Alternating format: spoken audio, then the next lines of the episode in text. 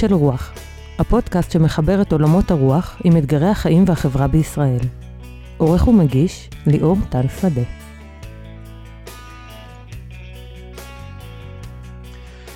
שלום לכם ולכן, קולות של רוח, אנחנו בפרק החמישים, שלא חשבתי שאני אזכה להגיד את המשפט הזה, פרק היובל, עכשיו אני לא יודע אם לעשות שמיטה ולעזוב את הפודקאסט יותר ו- ולעשות שנה בלי אה, או לא, אבל בינתיים אנחנו אה, ממשיכים.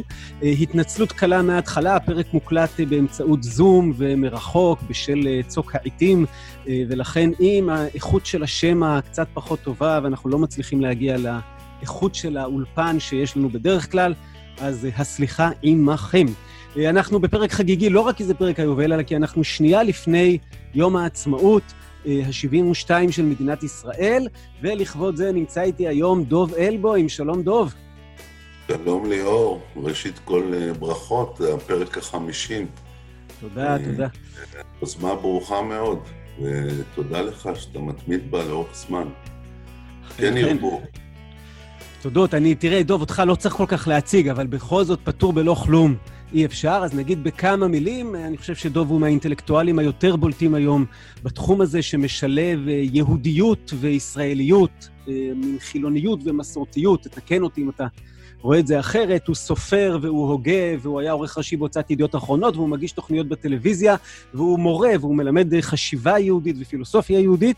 לפני בערך שבע וחצי שנים, משהו כזה, התחיל בבינה מרכז הגות ויצירה שעסק במגילת העצמאות. היה לי את הכבוד להיות חלק מזה בשנה הראשונה, אה, וכתוצאה משבע שנים של עבודה, אה, יצא ספר. אה, כן. לא סתם ספר, אלא ספר עב כרס, ואנחנו יכולים לראות את הכריכה שלו עכשיו, מגילת העצמאות עם תלמוד ישראלי, מקורות ומדרשים, ספרות ומחקרים, שאתה יצרת וערכת. 555 עמודים. או, זהו. אז זה uh, לוקח קצת זמן, אבל uh, אני עכשיו אחרי נבירות בתוך הספר, יש שם אוצרות גדולים, אוצרות... Uh, תודה רבה. אני אגיד לכם, לפני כמה שנים זכיתי גם, זה היה בערך עשור, אני לא יודע אם אתה זוכר את זה, להנחות פאנל עם השופטת דליה דורנר, עם פרופסור משה אלברטל ועם דוב אלבוים. הפאנל לא כן. עסק במגילת העצמאות, אבל בתוך הפאנל דורנר אמרה שהיא חושבת שהדבר שצריך לעשות עכשיו זה לחזור למגילת העצמאות, ושם התגלה קונצנזוס בין ארבעתנו. אמ, ואני רוצה לפתוח בלהקריא קטע קצר שאתה כתבת בתוך הספר לגבי החשיבות של המגילה, ומשם אה, אה, נרוץ בשיחה. אז אה, יוצרי המגילה ראו את עצמם שליחים של העם היהודי ושל התרבות העברית ברגע של מפנה היסטורי שלא היה כמותו אלפי שנים. רוח זו נוצקה לתוך המילים של המגילה, בניסיון לתמצת את גרעין נשמתה של האומה המתגבשת ונוצקת מחדש. כל מילה נשקלה על שלל הדהודיה ומשמעויותיה בתרבות היהודית לדורותיה. הסיפור של המגילה אפוא איננו טקסי בלבד או משפטי בלבד, זה סיפור תקומתו של עם עתיק ושל התגבשותו לאורך אלפי שנים. זה סיפור על ייעוד, על שליחות, על תקווה ועל אמונה. סיפור של גאולה אנושית מתוך חורבן ואפר, שנים ספורות בלבד מאז המשרפות של מחנות ההשמדה הנאצים, ובד בבד עם התקפות הדמים נגד ההתיישבות היהודית בארץ. זהו סיפורו של עם שאיננו שוכח, גם כאשר הוא מעונה ונרדף עד חורמה, את חזונו האוניברסלי לשוויון ולאחווה, ללא הבדל של דת, גזע ומין. עם המושיט יד לשלום ולשכנות טובה על אף הכאב הנורא ופצעי העבר. עם שאמונתו בצור ישראל לא הועמה על אף כל התהומות שאליהם נפל והושלך בדרך. זה אקורד הסיום המהמם של עם הספר, שיצר את ספר הספרים ומפלס את דרכו לגאולתו עם המילים המעניקות לו את כוחו הפנימי לעמוד ברגע זה של שעת סכנה ורחמים, בערב שבת בין השמשות, ה' אייר תש"ח, וליצור את הפלא הקרוי מדינת ישראל. מילים חזקות וגדולות, אז uh, אתה כן. חושב שהמגילה הזאת היא ממש uh, מגילה מקודשת כשאר המגילות? תראה, העניין של הקידוש של מגילת העצמאות זה לא נתון בידי, כן? אם זה היה נתון בידי, אני בהחלט הייתי מצרף את מגילת העצמאות אה, כמגילה השישית אה, לחמש המגילות שכבר יש לנו בתנ"ך.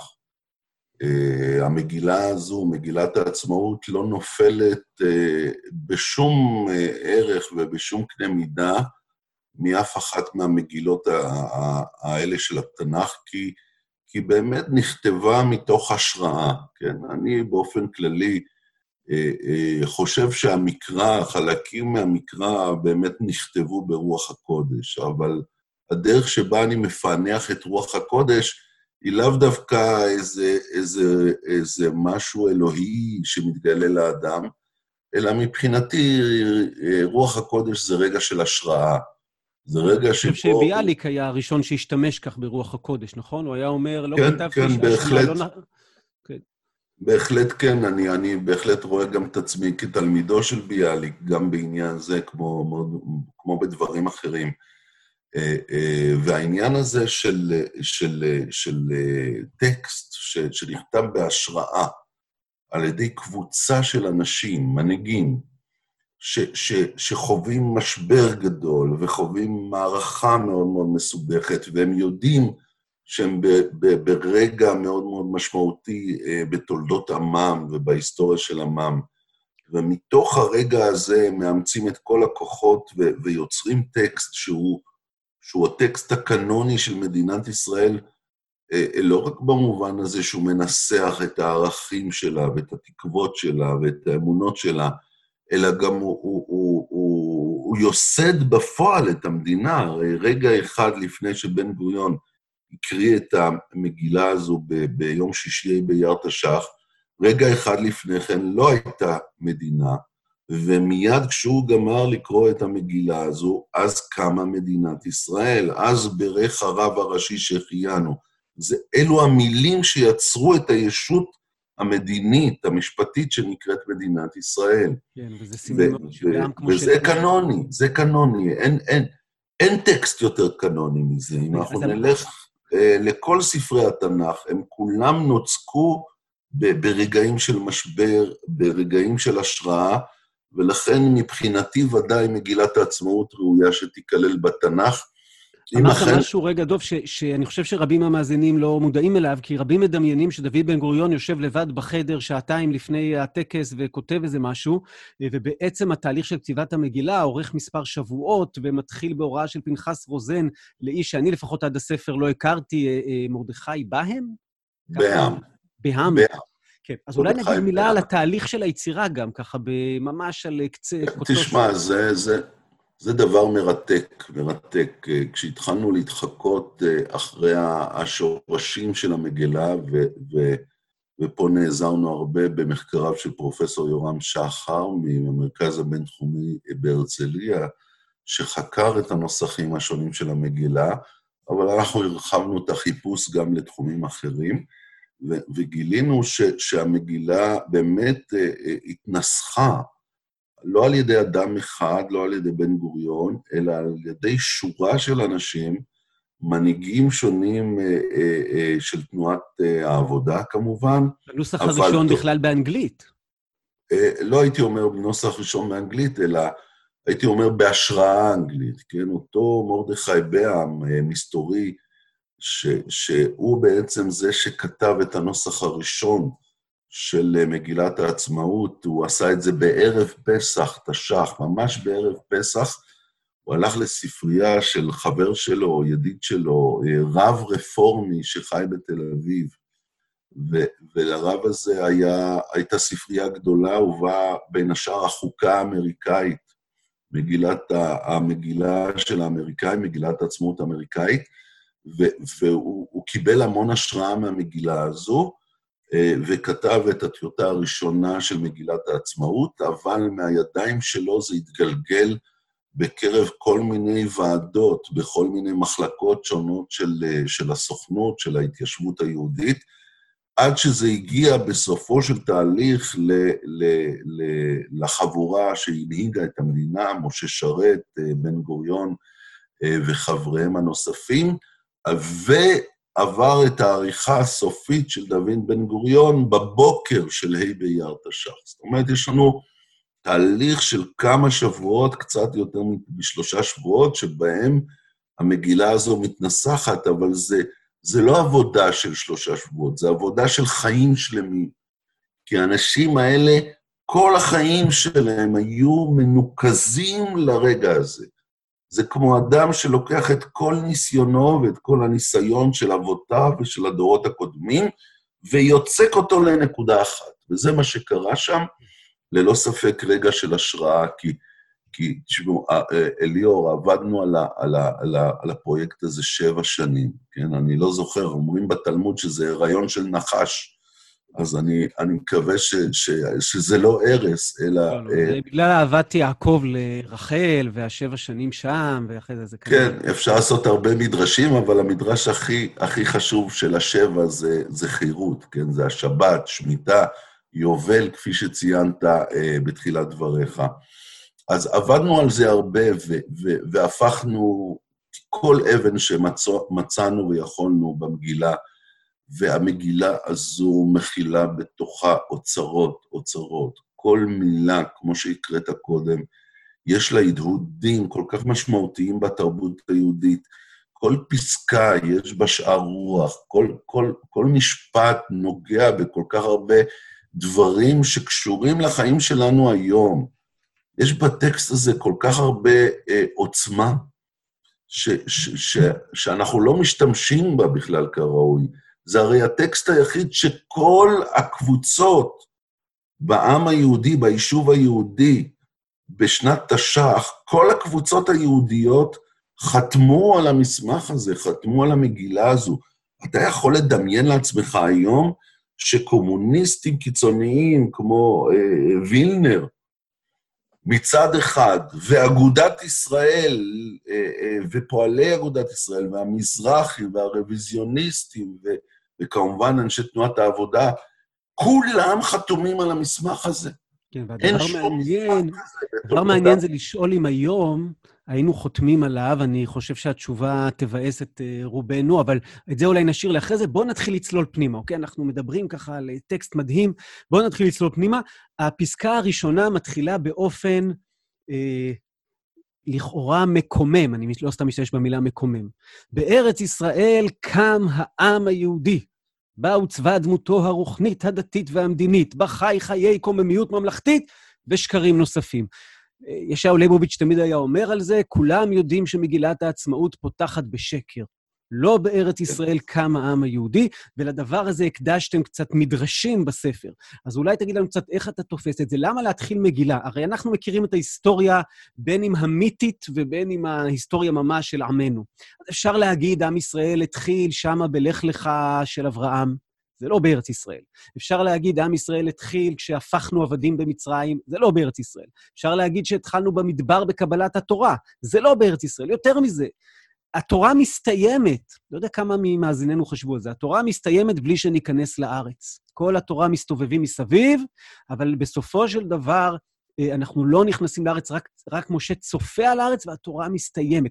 התורה ניתנת במדבר, והנה פתאום, המגילה השישית, בארץ ישראל קם העם היהודי, ועוד הוא מוסיף שבה עוצבה דמותו הרוחנית, אנחנו יודעים שהדמות הרוחנית שלנו עוצבה בגלות, ושהוא בא חי חיי קוממיות ממלכתית, זה קרה ל-72 שנה פעמיים. אגב, אנחנו מתחילים עכשיו שנה 73, צריך להיזהר, סליחה, ל-73 שנה זה קרה. אז תגיד מילה אולי, למה זה מתחיל ככה? דבר ראשון, השאלות האלה מצוינות, ובאמת גם אנחנו שאלנו את עצמנו האם מגילת העצמאות פותחת בשקר.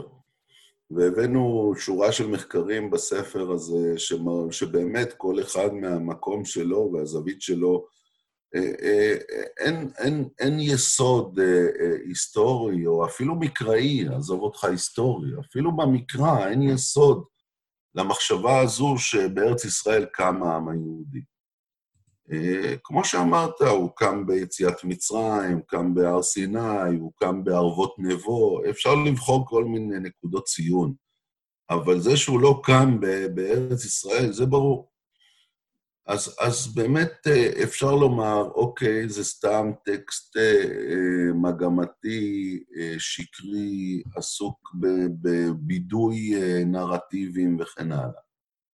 אבל אנחנו, אה, אה, כמו שהגדיר את זה אה, פרופסור אלברטל, אנחנו קוראים את, ה, את המגילה קריאה של חסד.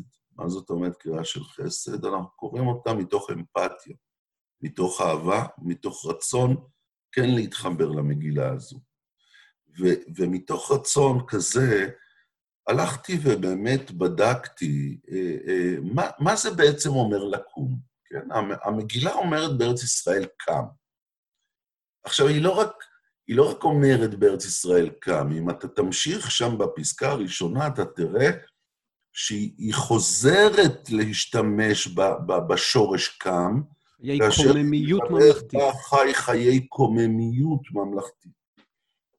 וזה אומר דרשני, כן? השימוש הכפול בשורש הזה קם פעמיים בפסקה הראשונה אומר דרשני, בוודאי לאנשים בעלי מוח תלמודי כמו שלי, כמו שלך, ש, שזה מצלצל, ש, ש, שצריך פה משהו לעשות, יש פה איזה מדרש, יש פה איזה, איזה סוד מסתתר פה. נו, אז דרוש לנו. והלכתי ועשיתי איזה, איזה חפירה ארכיאולוגית. מה, מה אומרים המושגים האלה, המילים האלה, בתוך התרבות היהודית? וראה זה פלא, כאשר אנחנו מגיעים למקומו, למקום שבו כתוב במקרא המילה קוממיות, כן? והולך אתכם קוממיות. מה זה, מה זה אומר אה, אה, אה, ללכת קוממיות? אז, אז כתוב שם בפסוק, והסיר מוטות עולכם, וההולך אתכם קוממיות. זאת אומרת, העבד הולך עם עול על הכתפיים, ולכן גבו מתחיל להשתוחח, הוא מתחיל להתכופף, ואילו כשמסירים את מוטות העול ממנו, הוא יכול להזדקף. אז, אז באמת, אה, הפרשנות הפשוטה, קוממיות, זה ללכת בגב זקוף, בגב זקוף. עכשיו, זה מאוד מעניין. כי, כי זה כבר לוקח אותנו למקום אחר. זאת אומרת, כאשר אנחנו חושבים על ללכת בגב זקוף, זה באמת קרה בארץ ישראל. זה באמת קורה רק ש, ש, שעם אה, מתחבר ומשתרש באדמתו. זה לא קורה, דברים כאלה לא קורים ברמת ההצהרות. זה שמשה רבנו מצהיר בערבות יריחו או בהר סיני, היום הזה נעשית לעם, זה הצהרות. על מתי באמת עם יכול להזדקף, מתי עם יכול ללכת אה, בגב אה, ללא פחד, ללא מורא, כפי שאומר רש"י בפירושו על, המ, על, על המילה קומיות, ללא מורא. איפה אדם יכול ללכת ללא מורא? ללא ספק, המקום היחיד ש, שהעם היהודי הלך בו ללא מורא אה, אי פעם זה בארץ ישראל, וגם... מה שאתה אומר זה שהמגילה אומרת לנו ככה, עם ישראל הלך שפוף, הלך שפוף במשך מאות ואלפי שנים, בארץ ישראל קם העם היהודי, הוא הזדקף, הוא שם סוף סוף. כן, כן, אני רוצה לומר את זה, ואני רוצה לומר עוד משהו, שבבדיקות שלי במסורת היהודית, אם אנחנו הולכים למקורות בעלי אופי אה, קבלי או, או אזוטרי קצת, כמו ספרות היכלות, אנחנו מגלים שהעניין של קומה הוא סיפור גדול בתרבות היהודית מכבר, כן? כבר מאז בית שני, ש, שהמיסטיקנים תמיד uh, היו עושים את uh, מסעותיהם הרוחניים כדי לחזות בשיעור קומתו של האל. ככה אנחנו רואים במקורות הקדומים האלה. ואז מתפתחת בספרות המיסטית היהודית ספרות שלמה שעניינה שיעור קומתו של האל. וזה נורא מעניין. למה זה מעניין? הרי אנחנו פה לא בתוכנית למיסטיקנים או לקבלה. בוודאי שאתה לא, לא, כן, לא כן, מעודד את הקו הזה. ב... אנחנו רגילים כבר למחלוקת העתיקה שלנו. פעם דוב צעק עליי שאני רמב"מיסט, לא הבנתי שהוא מקלל כשהוא אומר את זה, אבל... אז לא ניכנס למחלוקת העתיקה הזו בינינו, רק אומר שמה שמוסיפים המקורות האלה זה ששיעור קומה זה, זה בעצם מציין מצב שבו יש רבדים על רבדים בתוך הקומה. זאת אומרת, לא מדובר על קומה אחת כשמדברים על שיעור קומה, מדובר בעצם על רב קומות, על, על מבנה שיש לו הרבה מאוד קומות. מה שאנחנו מרוויחים מזה, זה להבין שהמגילה בעצם יכול להיות מדברת בלשון הווה בארץ ישראל, קם העם היהודי. הבנייה של שיעור קומתו של העם היהודי מתרחשת עדיין בארץ ישראל, כן? זה, זה לא דבר שנפסק, זה דבר שכל הזמן צריך להמשיך. נהדר. אוקיי, בואו נעשה עוד צעד אחד אה, אה, קדימה. אם אנחנו קוראים את כל המגילה, מה שלצערי לא נוכל לעשות עכשיו, אנחנו ממליצים מאוד למאזיננו שלא עוברים על זה כל, ככה מדי פעם. לשבת יש, הנה הזדמנות יום העצמות לקרוא את המגילה המופלאה הזאת. אנחנו כל הזמן מחפשים את הביטוי מדינה יהודית ודמוקרטית, אותו ביטוי שמופיע בחוקי היסוד של מדינת ישראל, אה, ואנחנו לא נמצא אותו. אבל לא רק שלא נמצא את הביטוי יהודית ודמוקרטית, בכלל לא נמצא את המילה דמוקרטיה. נמצא הרבה מאוד אה, הבטחות, תכנים, התחייבויות שקשורות בדמוקרטיה. אגב, נגיד, אנחנו קוראים לזה מגילת העצמאות, בן גוריון קרא לזה מגילת היסוד של מדינת ישראל. זה השם הרשמי גם במועצת העם שם. אז במגילת נכון. היסוד של מדינת ישראל לא כתובה המילה דמוקרטיה. עכשיו, כשמסתכלים על הטיוטות הקודמות, אנחנו רואים לכאורה דבר אפילו חמור יותר. המילה הייתה כתובה, משה שרת כנראה אחראי למחיקה שלה, ובן גוריון קיבל את המחיקה שלה, ואחד המאמרים שאתה כותב בספר, אני חושב יחד עם... אה, עזרא ברום כתב את זה. עזרא ברום, שהיה גם סגן העורך, האיש יקר. נכון, נכון, שותפי לעבודה. אז אחד המאמרים עוסק בשאלה הזאת, למה מוחקים את המילה דמוקרטיה מתוך מגילת היסוד של מדינת ישראל? ואנחנו יודעים שערכי הדמוקרטיה פזורים לכל אורך המגילה. מה, לאיזה, לאיזה תשובה הגעתם? זו באמת אה, אה, תמיהה עצומה שליוותה אותי מתחילת העיונים שלי במגילה. כי אתה יודע, אם, אם תעשה משאל אה, מקרי בקרב מאזיניך, אה, אה, האם מדינת ישראל היא מדינה יהודית דמוקרטית, יגידו לך בוודאי, זה כתוב במגילת העצמאות.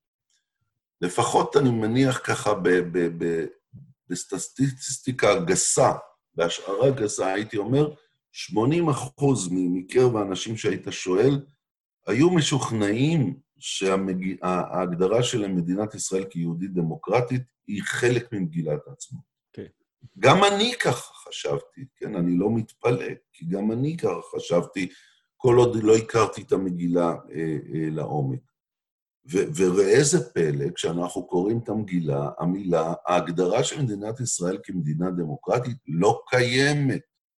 בעוד ההגדרה שלה כמדינה יהודית קיימת שוב ושוב ושוב ושוב בכל מיני וריאציות. אז מה קרה פה? אז, אז כאשר בדקנו את הנוסחים, עזרא ברום ואני, שנינו כתבנו את המחקר על העניין הזה, אה, אה, גילינו, סליחה שנייה, גילינו ש, שלא זו בלבד, כמו, ש, ש, שלא קיימת המילה דמוקרטית, היא, היא בעצם נמחקה, והוזכרה בהתחלה בגרסאות הראשונות, ומשה שרת, כפי שאמרת, בעצם משמיט אותה. אה, אה, בן גוריון חותם על זה. מה קורה פה? למה הם עושים את זה? זו שאלה עצומה, הרי במיוחד בימינו, כשכל הסוגיות של אה, המדינה והדמוקרטיה נורא נורא בוערות, אה, אני הרבה פעמים מרגיש שחסרה לי האמירה המפורשת במגילה שהמדינה הזו היא מדינה דמוקרטית. זה חסר לי. היום אנחנו מרגישים את החוסר של זה. זה נכון שיש את כל הזכויות ואת כל ההבטחות וההצהרות שהן כולן דמוקרטיות והן נמצאות אה, בפסקה 13 של המגילה, אבל למה הם הסירו את הדגל? למה הם הסירו את המילה? אה, אין לי תשובה למה משה שרת עשה, עשה את זה. אני יכול לשער, אני יכול לנחש, אני חושב שבגלל שהוא חיזק מאוד את פסקה 13, משה שרת היה אחד האנשים החשובים בניסוח של ה... של, של האמירות של שוויון ושוויון זכויות ו, וללא הבדל גזע, דת, מי... אני אקטע אותך לשנייה, רק כי, כי חלק מה, מהמאזינים לא יודעים מה זה פסקה 13, אז אני רק, אז אני אקריא. אז בוא באמת תקרא אותה, כן, חשוב. כן, בוא, הנה, הנה, נשים את זה ככה מולי. מדינת ישראל תהא פתוחה לעלייה יהודית ולקיבוץ גלויות. תשקוד על פיתוח הארץ לטובת כל תושביה. תהא מושתתה על יסודות החירות, הצדק והשלום, לאור חזונם של נביאי ישראל. תקיים שוויון זכויות חברתיות. חברתי ומדיני גמור לכל אזרחיה, בלי הבדל דת, גזע ומין. תבטיח חופש דת, מצפון, לשון, חינוך ותרבות. תשמור על המקומות הקדושים של כל הדתות, ותהיה נאמנה לעקרונותיה של מגילת האומות המאוחדות. כן. כן.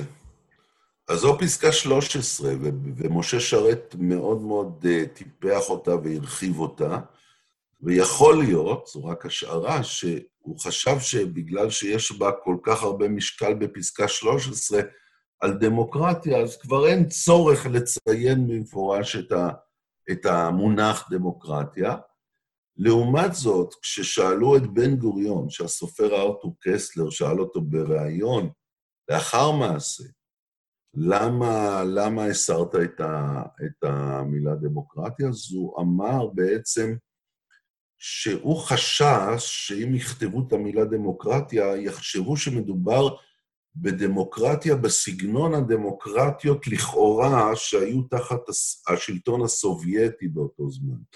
למשל, כמו הרפובליקה הצ'כית, שהוגדרה כדמוקרטיה, אבל הייתה לגמרי טוטליטרית תחת המשטר של, של, של, של הסובייטים. הפוך על הפוך. לא אמרנו דמוקרטיה כדי שלא יחשבו שאנחנו לא באמת דמוקרטיה, אלא כי אנחנו סוציאליסטים, מה שלא... אבל ברעיון שלו לארתור קסלר הוא אומר דבר נוסף יותר משמעותי. הוא אומר, אנחנו לא רוצים לגזור את הדמוקרטיה שלנו לפי הדגם המערבי. אנחנו רוצים ליצור דמוקרטיה שנובעת ממוסר הנביאים, שנובעת מהמקורות העבריים. ולכן הוא אמר, אני לא, לא הכנסתי את זה, שלא נתבלבל, שלא נחשוב שאנחנו בעצם רוצים להעתיק דמוקרטיה, אלא אנחנו רוצים פה, הנה, כפי שהבאת פה בציטוט... הנה, זה מתוך yeah. היומן שאתם מביאים בעצם בספר, נכון? לא, זה באמת מתוך הרעיון שלו. אה, זה מהרעיון? כן, זה ממש ציטוט אה, מתוך הרעיון. אה, אז הנה, נגיד, ואשר לדמוקרטיה מערבית, אני בעד דמוקרטיה יהודית. המערבית לא מספיקה.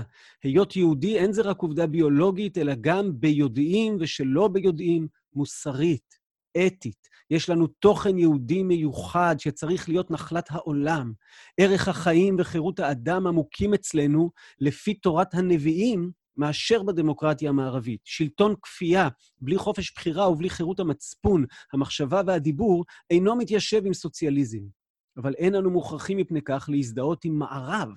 הייתי רוצה שעתידנו יהיה בנוי על אתיקה נבואית, האדם נוצר בצלם אלוקים, ואהבת לרעך כמוך. אלה מוליכים לחיי שוויון, לחירות, כמו בקיבוץ, על מדע עליון ועל שכלול מכני עליון. כן. זה, זה, זה כנראה מה שהדריך אותם, הם, הם, הם מבחינתם, ופה אני רוצה להדגיש משהו מאוד מאוד חשוב.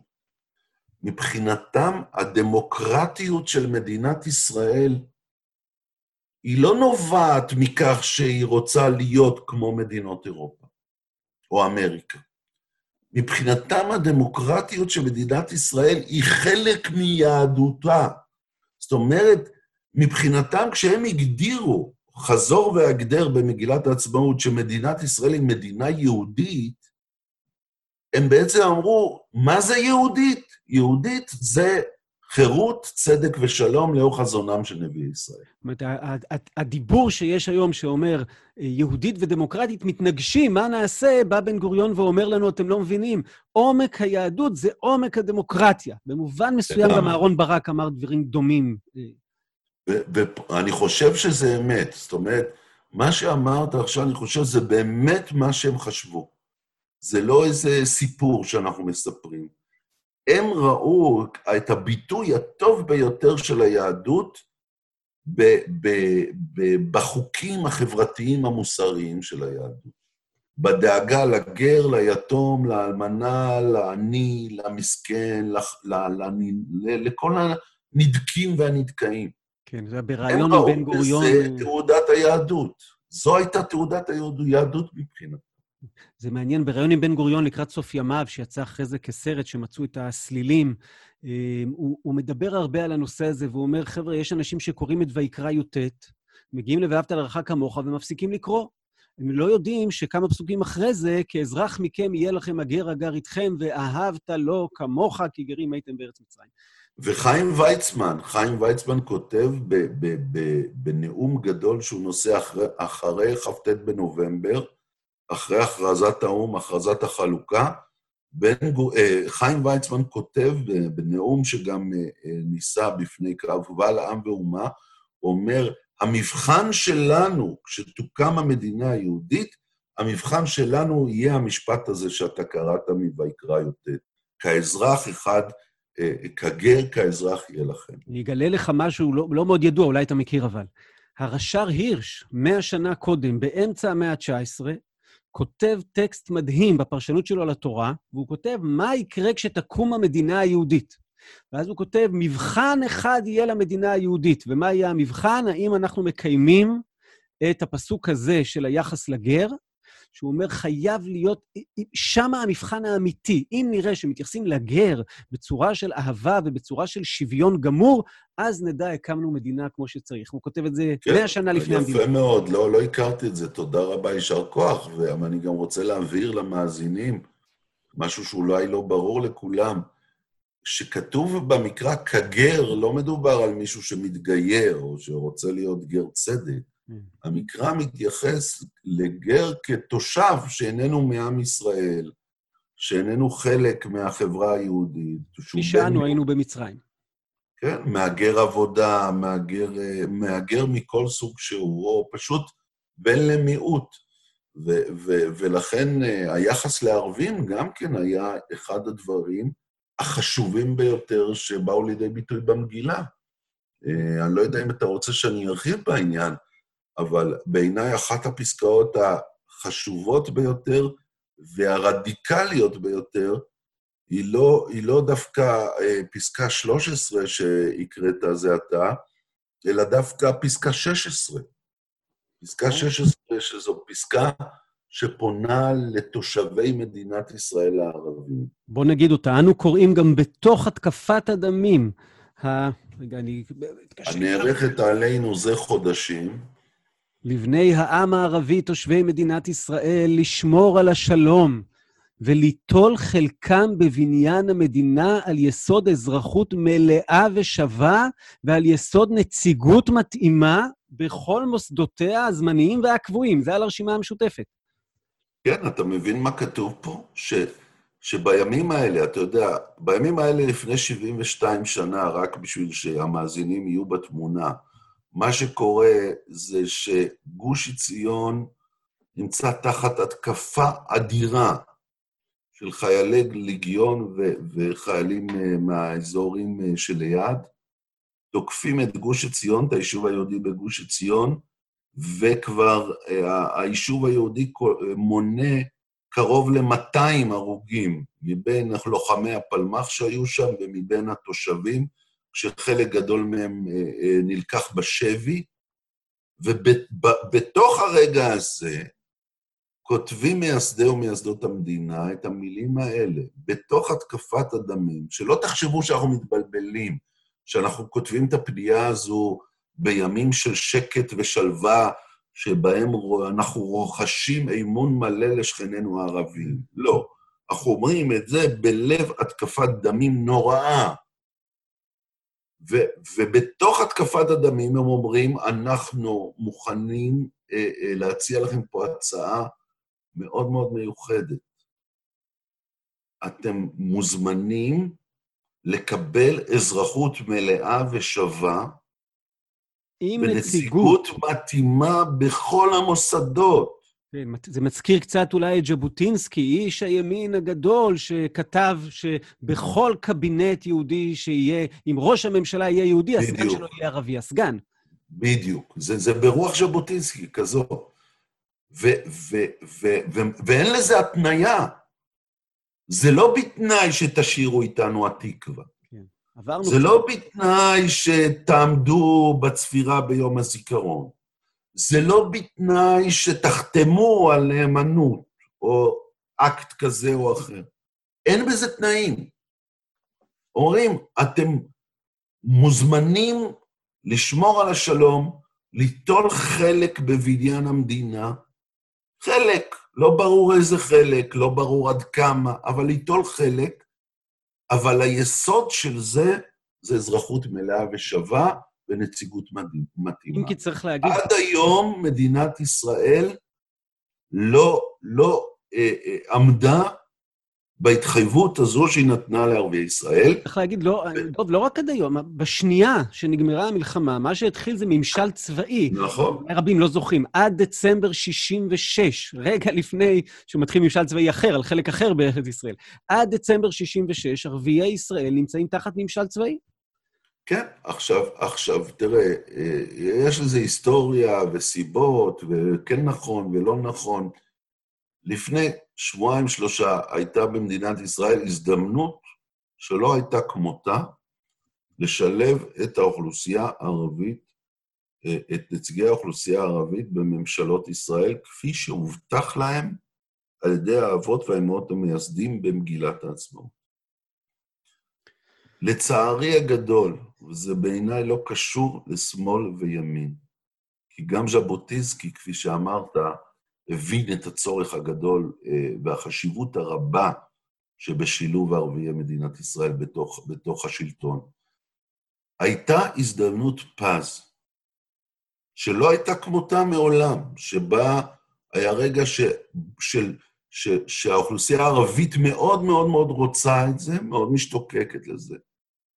והנסיבות הפוליטיות מאפשרות את זה, ולצערי מדינת ישראל, מנהיגי מדינת ישראל, לא התעלו לגודל הרגע ולגודל השעה, ולא הלכו למתווה שכבר הותווה במגילת העצמאות של שיתוף אה, אה, ערביי ישראל בשלטון המדינה.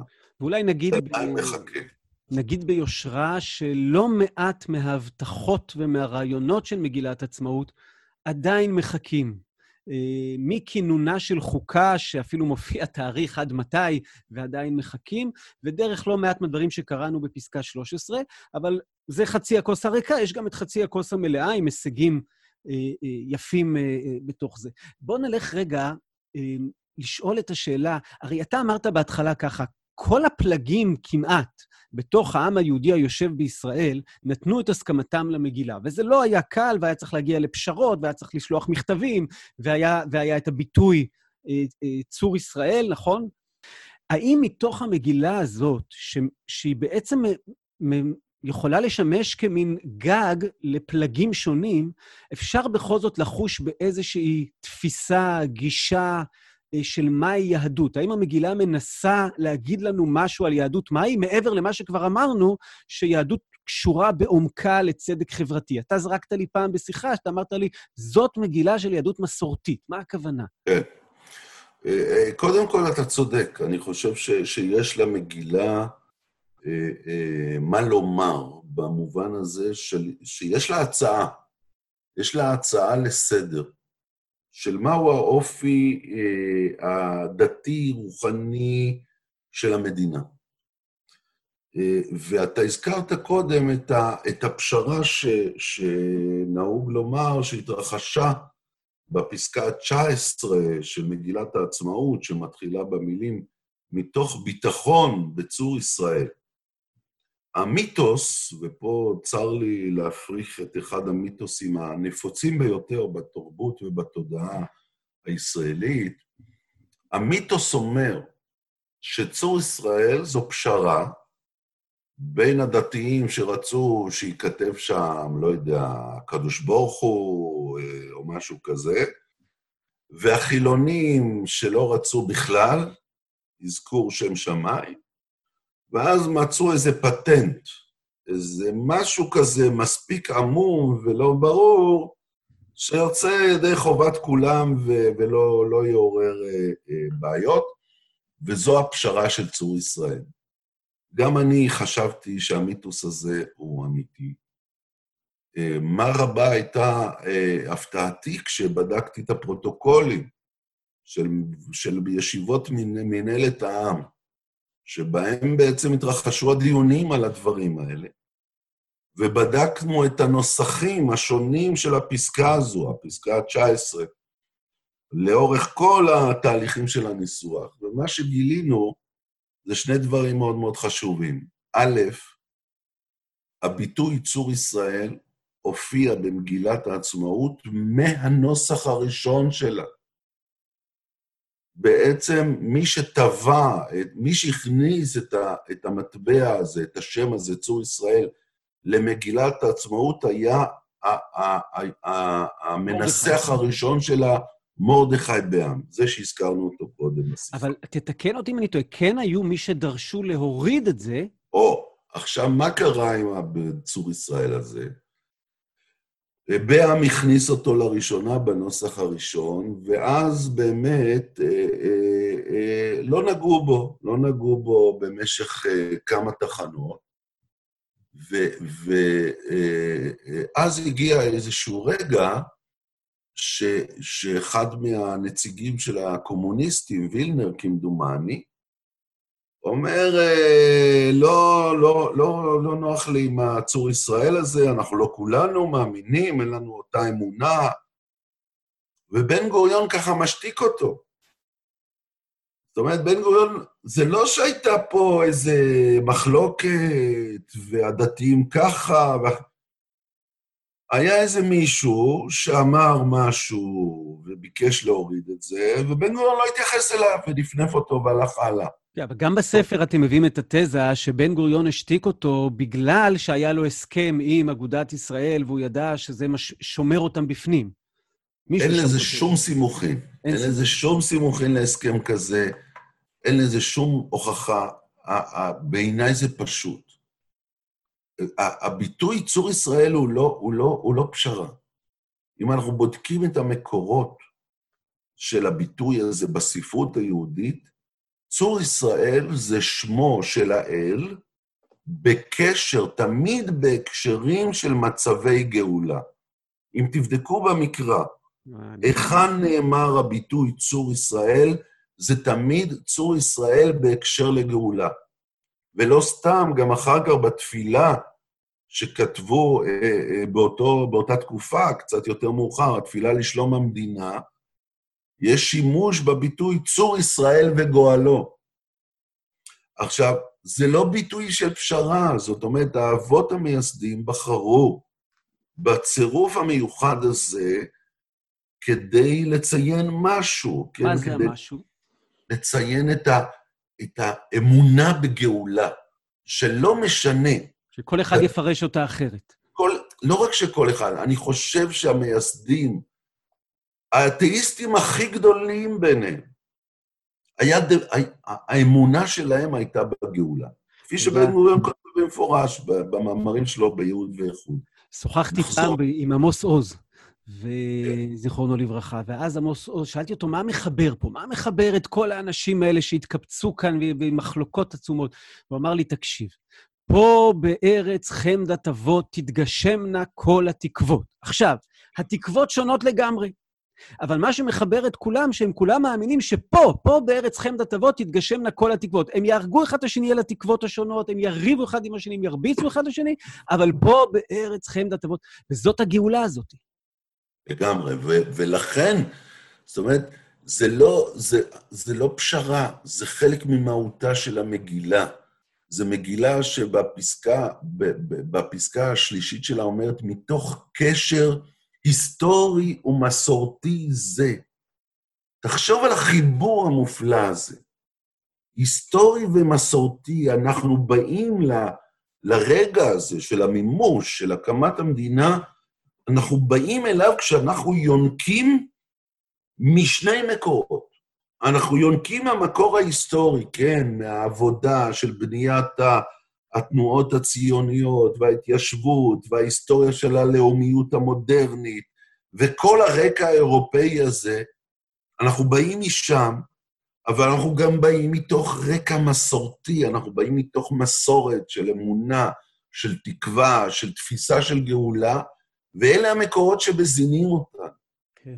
ובעצם אני חושב ש, שמגילת העצמאות אם אנחנו יכולים לעשות פרסוניפיקציה של המגילה, לדבר עליה בתור דמות, כן. לשאול אותה, מה את רוצה? מה את רוצה מאיתנו? אם נשאל את המגילה מה היא רוצה, זאת אומרת, מה ההצעה שלה למדינת ישראל, אני חושב שההצעה שלה היא בדיוק זו. להיות מדינה שיונקת כל הזמן משני, משני אה, אה, אה, שורשים. מהשורש של, של מדע, של, של טכנולוגיה, השכלה, נאורות, שוויון, חירות, אה, אה, סוציאליזם וכן הלאה, להיות שותה מהמים האלה, ומצד שני, להיות ניזונה גם מתוך המסורת. אני חושב שהתפיסה של מגילת העצמאות בהקשר ליהדות, לזרם היהדות המועדף עליה. קורה לנו דבר אכזרי ש, שעומד להיגמר לנו הזמן, ואני רוצה להספיק עוד uh, ככה שאלונת בסוף, שאני מתקיל אותך בשאלה הזאת. בבקשה. אם אתה צריך היום להוסיף משפט אחד למגילת העצמאות, או, חמור מזה, למחוק משפט אחד. מה אתה מוסיף? מה אתה מוחק? יש משהו כזה? משהו חסר במגילה שאתה אומר, אני קורא את זה ואומר, זה חסר לי? אמ, שאלה טובה. אה, התקלת אותי, כמו שאמרת. אה, אני חושב שיש חלקים ש... ש... שהייתי משמיט אולי, כי הם חלקים פרוצדורליים שקשורים אה. לנסיבות הספציפיות שהיו אז, ב-1948, כל מיני פסקאות שקשורות לאחדות הכלכלית של ארץ ישראל, ש... שאז דוברה על ידי האו"ם והיום כבר לא רלוונטית וכן הלאה. היית משאיר את הרוח וההשראה לדורות, וככה מה שלא הולך לדורות, כן, כן אני חושב שאני יודע גם מה היית מוסיף. את הדברים שהיו לשעתם הייתי משמיט, אבל אני לא חושב שהייתי משמיט שום דבר מעבר לזה. המילה דמוקרטיה, אני מרגיש שהיא חסרה לי, כן. כן. אני מרגיש שהיא חסרה לי. אני מרגיש שהיא חסרה לנו היום. אתה יודע, יכול להיות שיהיו זמנים שהיא לא תחסר, והיו זמנים שהיא לא חסרה, אבל היום אני ממש מרגיש שהיא חסרה לנו. כשהיא לא מובנת מאליה, צריך להגיד אותה ובקול, אתה אומר. כן. טוב, מה אתה מאחל לנו? חג עצמאות שמח בפתח. מה אתה כן. מאחל לנו? אני מאחל לנו ולי ולכולנו שננצל את העובדה שביום העצמאות אה, השטה אין לנו הרבה הסחות דעת.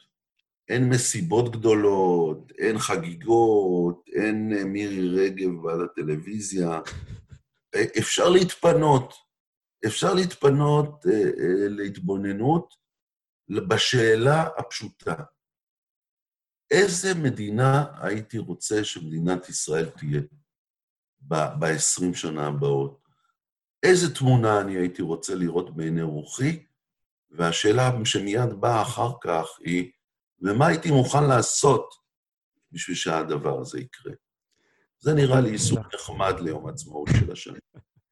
איחול נפלא, אני אשלים אותו בלהגיד שאולי אה, נקרא שוב את המגילה ביום העצמאות הזה, ונשאל את עצמנו מה צריך לעשות כדי שיותר חלקים שלה יהפכו למציאות בשנים הקרובות שלנו פה בישראל. דוב, הייתה שיחה נפלאה, תודה רבה ותודה על המפעל העצום הזה שעשיתם ושהייתי רק בהתחלה, ההתחלה שלו, ואני מקנא בכם שהמשכתם אותו בצורה כל כך יפה. אבל זה הזמן גם להגיד לך תודה רבה על ההתחלה ועל התמיכה בתחילת הדרך, ותודה על השיחה המרתקת והמעניינת הזו, ותודה לכל המאזינים. חג שמח. בשמחה, חג שמח, ולהתראות. ולהתראות גם אה, כמובן לכם ולכם המאזינים, ושיהיה לכם חג עצמאות שמח, אמ, וכמה שאפשר בתוך ימי הקורונה האלה לחגוג אותו ולעשות את האיחולים שדוב אה, איחל לנו כאן. אנחנו כמובן לא נצא לשנת שמיטה, ונתראה גם בפרק ה-51, שעוד אין לי מושג במה הוא יהיה. אז אה, תודה שהאזנתם ולהתראות.